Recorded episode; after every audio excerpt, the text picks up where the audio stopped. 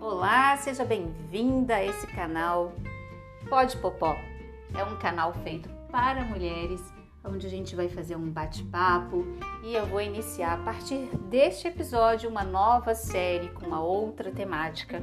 Uma temática que possa ser que você esteja ali envolvida nesse tema, ou pode ser que você conheça alguém, alguma outra mulher que passe por isso, ou pode ser do seu trabalho, da sua escola, é, da escola do teu filho, da sua comunidade, da sua igreja mas certamente você já conhece alguma mulher que passa por alguma situação semelhante.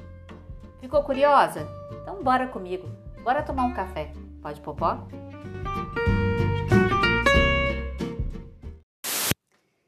Olá, vamos iniciar agora a partir deste episódio um bate-papo acerca do tema autismo. Eu relutei um pouquinho para falar sobre isso, porque eu acho que já se falam tanto, já, já tem tanta coisa sobre esse tema, mas é, uma vez ou outra chega alguém e me pergunta, uma vez ou outra me pedem, ah, Luciana, você tem material, você tem algum vídeo, você tem alguma coisa que fale sobre o autismo? Porque tem uma mãe tal que eu conheço, tem uma sobrinha, tem uma, uma prima, tem a minha filha, preciso ouvir um pouco sobre isso.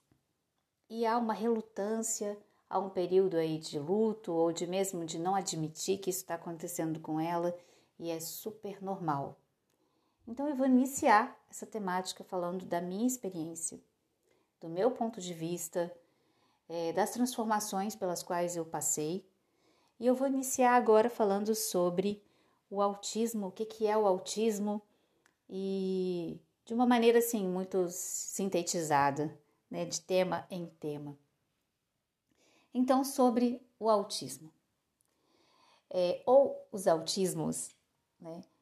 O autismo, a pessoa que está dentro do transtorno do espectro autista é uma pessoa que tem um, uma dificuldade no neurodesenvolvimento, em algum dos aspectos, que são muitos. Mas os mais característicos, o que a gente pode notar, assim, inicialmente, é um prejuízo ou um atraso na fala, um prejuízo, talvez sim ou não, de cognição, um prejuízo na sociabilidade, a pessoa não consegue estar no meio de outras, não faz troca, isso incomoda. É, e algum interesse restrito em algum assunto em específico. Então, existe aí combinados ou juntos ou algum deles é, sendo caracterizado dentro dessa, desses sintomas, que a gente pode dizer assim, dentro se a pessoa se enquadra nesses sintomas, tem aí alguns desses sintomas, desses sinais. É, prejuízo na fala, não necessariamente a criança é, vai iniciar, é, demonstrar esse atraso na fala. Não necessariamente a criança pode falar de tudo, mas ela apresenta prejuízos em outras áreas, como por exemplo na socialização. Ela não consegue trocar com outras pessoas, ela não consegue estar em ambientes com outras pessoas.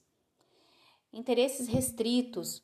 Às vezes a pessoa, a criança, ela tem um, um interesse em especial num, em dinossauros, ou especial em algum personagem de algum desenho ou especial por algumas músicas, vinhetas comerciais, filmes, enfim, ela tem interesse não em algo, coisas, é, no modo global por várias coisas, mas especificamente por uma determinada coisa. E isso é sazonal, isso pode mudar. Hoje ela tem interesse em Batman, amanhã ela pode ter interesse no Homem-Aranha, ou depois tem interesse em jogos, ou interesse em um filme, e isso vai mudando. Há também algumas características de rigidez. Uma rigidez que em alguma época atrás a gente falava assim: nossa, aquela pessoa é tão sistemática, porque tudo tem que ser no jeito dela, né? Tudo tem que obedecer uma ordem X, se não for desse jeito tá errado. e aí se colocar em outra ordem, a pessoa até se desregula. Sim, isso é uma rigidez de comportamento, de rotina, é, sempre faz as coisas da mesma maneira. Então, isso também pode estar associado. Eu vou falar da minha experiência então com o meu filho. É, algumas crianças elas podem manifestar alguns sintomas, alguns sinais já desde quando recém-nascidos. Outras não. Outras apresentam um curso sim normal, né, com todos os marcos de desenvolvimento dessa primeira infância, mas só depois de um tempo a gente começa a perceber que existe alguma coisa diferente nela. No meu caso, é, hoje eu tenho consciência disso. Hoje, somente hoje, né, de uns tempos para cá. Mas na época, quando ele era bebê, ainda na maternidade, o, o meu filho já apresentava alguns sinais, sim. E eu não conseguia perceber isso, ninguém conseguia, era muito recente. É, mas uma das coisas que me, que, que me foi dado um alerta, e depois foi assim meio que amenizado, né, pela, pelo pediatra que acompanhava. É, o, o teste da orelhinha a médica que fez o teste, ela já ali percebeu que ele não respondeu a alguns estímulos.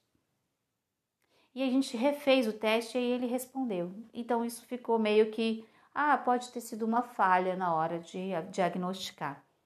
Mas o teste de orelhinha foi um dos primeiros sinais para mim, que na época eu não entendia, não vi, né? É, tive o conforto ali de quem era especialista, não, não, isso aqui é normal mas já me apontava que ele não, não respondia a um estímulo.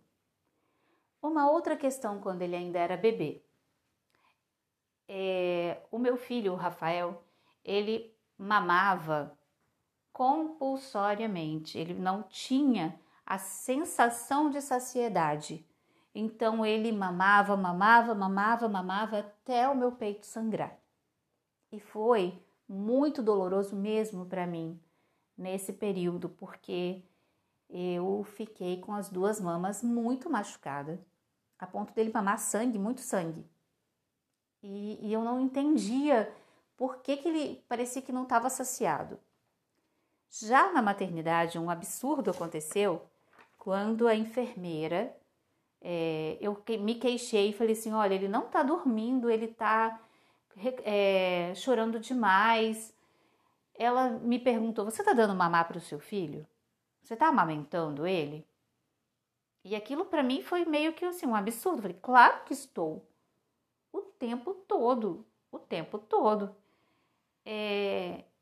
Aí o que, que ela fez? Ela veio com aquela frase clássica que já tinha sido derrubada há muitos anos: de que o seu leite então é fraco. Foi lá, trouxe uma seringa de 5 ml e deu 5 ml de leite NAN para ele na maternidade, segundo dia de maternidade. Eu ainda lá. Ele nasceu de parto normal, foi tudo, tudo bem. O apegar dele, né? Aquela medida da força, foi tudo legal, tudo tranquilo. É... E aí ela me veio com essa frase de que o leite era fraco e deu NAN. A partir daquele momento, o meu filho já não estava dormindo muito bem, chorava ele começou a ter cólicas, cólicas assim colossais. Da barriga dele parecia um sapo. Da, da, dos gases virem até para as costas, se isso é possível. Essa criança começou a chorar assim agora de dor, muita dor. E na época eu não entendia isso. Quando o pediatra passou para me dar alta, eu reclamei. Eu falei: olha, é, eu ouvi um absurdo aqui. Aí ele: não, não, não tem que dar nã nenhum, você continua amamentando ele. O seu filho só precisa de peito, mais nada. Você está tendo leite, está tudo certinho. Vamos, é, é, vamos observar. Ele já está tendo cólica, vamos ver se a sua, sua alimentação, tentar corrigir. Beleza, fui, vim para casa. E aí começaram-se sim alguns sinais desde a maternidade, mas que foram camuflados, porque eu não imaginava né, que pudesse ser algo já associado ao transtorno do espectro autista é muito precoce, realmente não dá para saber. Bom, seguimos para casa e assim foi por um mês, dois meses, três meses, eu comecei a virar um zumbi, porque o meu filho não dormia. Ele vivia tendo cólicas e mais cólicas e mais cólicas, e ele não tinha um sono regular. Ele, ele fazia pequenos cochilos. Ele dormia 40 minutos, acordava, ficava uma hora e meia acordado. Ele dormia uma hora, acordava, ficava mais 30 minutos acordado, uma hora e meia acordado. E era assim que ele ia repondo o sono dele e eu não aguentava. Eu ia amamentá-lo, eu dava mamar para ele deitada com um monte de travesseiro me escorando, porque eu desfalecia de sono. Eu deixava os braços arriar assim, ó, de tão cansada. Foi um período muito duro para mim. E o Rafael não é o meu primeiro filho, eu tenho a Cecília já. Então, essa experiência da maternidade não era de primeira viagem para mim, né? De segunda viagem. E foi muito diferente.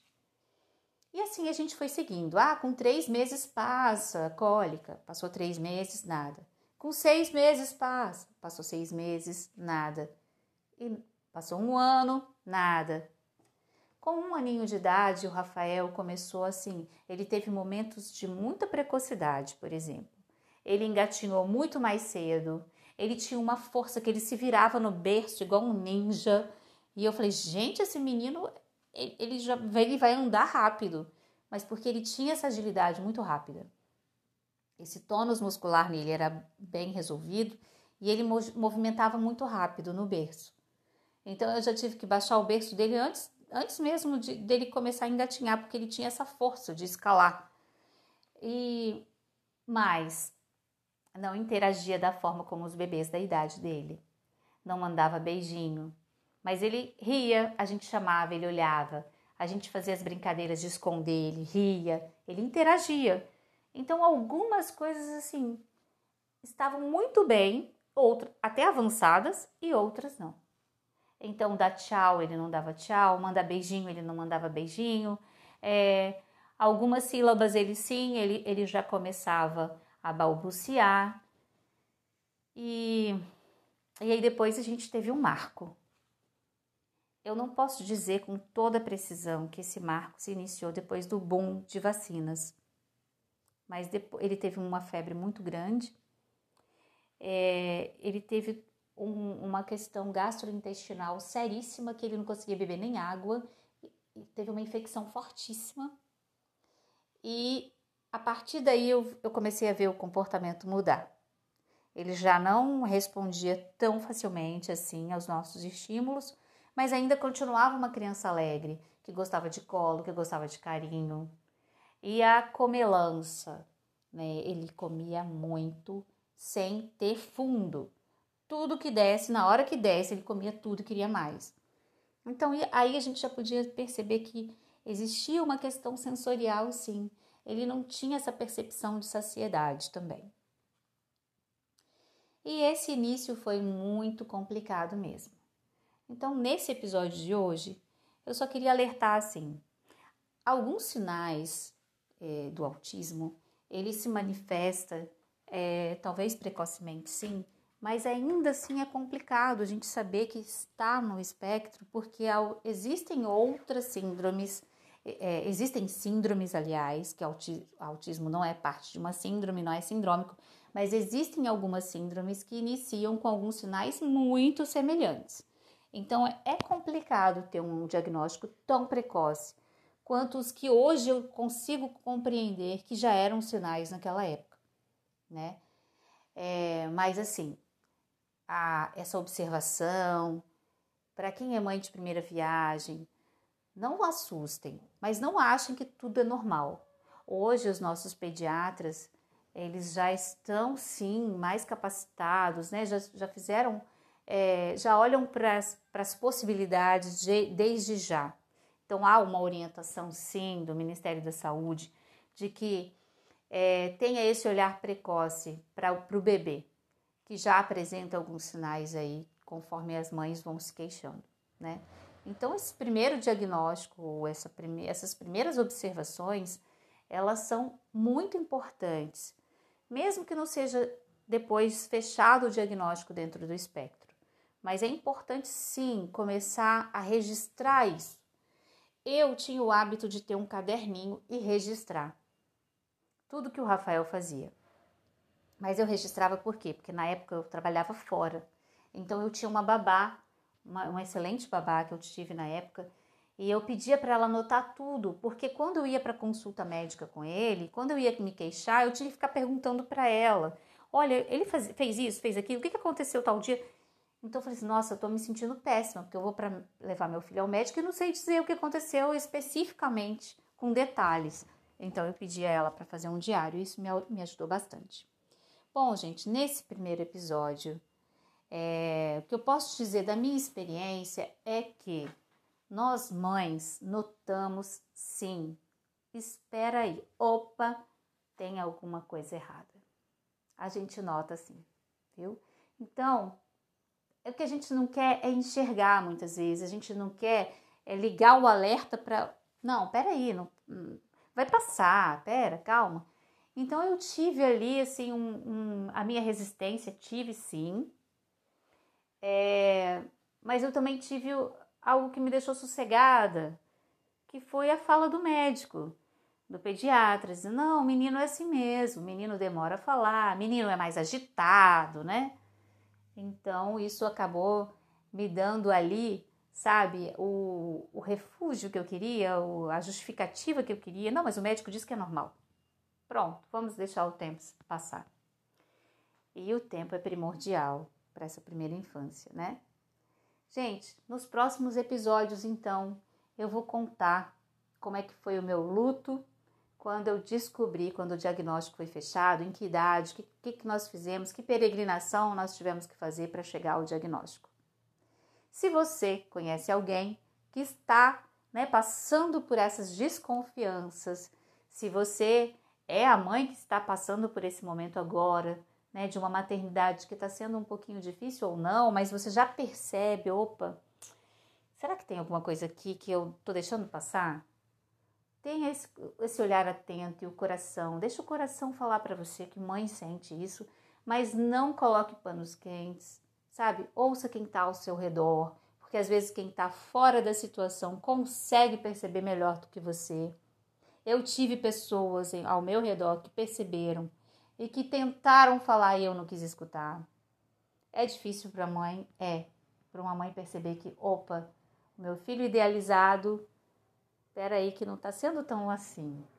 É difícil? É muito difícil. Mas se permita tirar a dúvida, sabe? Procure um bom pediatra. Hoje as coisas estão mais facilitadas para quem é da área da medicina né? Esses alertas já estão sendo dados já, já há algum tempo, então o diagnóstico ele, ele pode ser um pouco mais preciso, é multidisciplinar o diagnóstico. Então, se o primeiro médico não avaliou direito, você não ficou satisfeita, vai no segundo, vai no terceiro, mas vá, vá procurar tirar essa dúvida, tá bom? E hoje a gente fica por aqui com o nosso bate-papo e até o nosso próximo episódio. Vocês viram que o podcast vai ser um pouquinho maior, né? Porque eu preciso compartilhar minha experiência e dizer: dói, dói demais. É difícil, é difícil, sim, mas tem saída, tem solução e a gente, se, a gente descobre um outro universo. Você não está sozinha, viu? E por falar de não estar sozinha, você me segue num café? Bora tomar um café, mulher? Pode popó?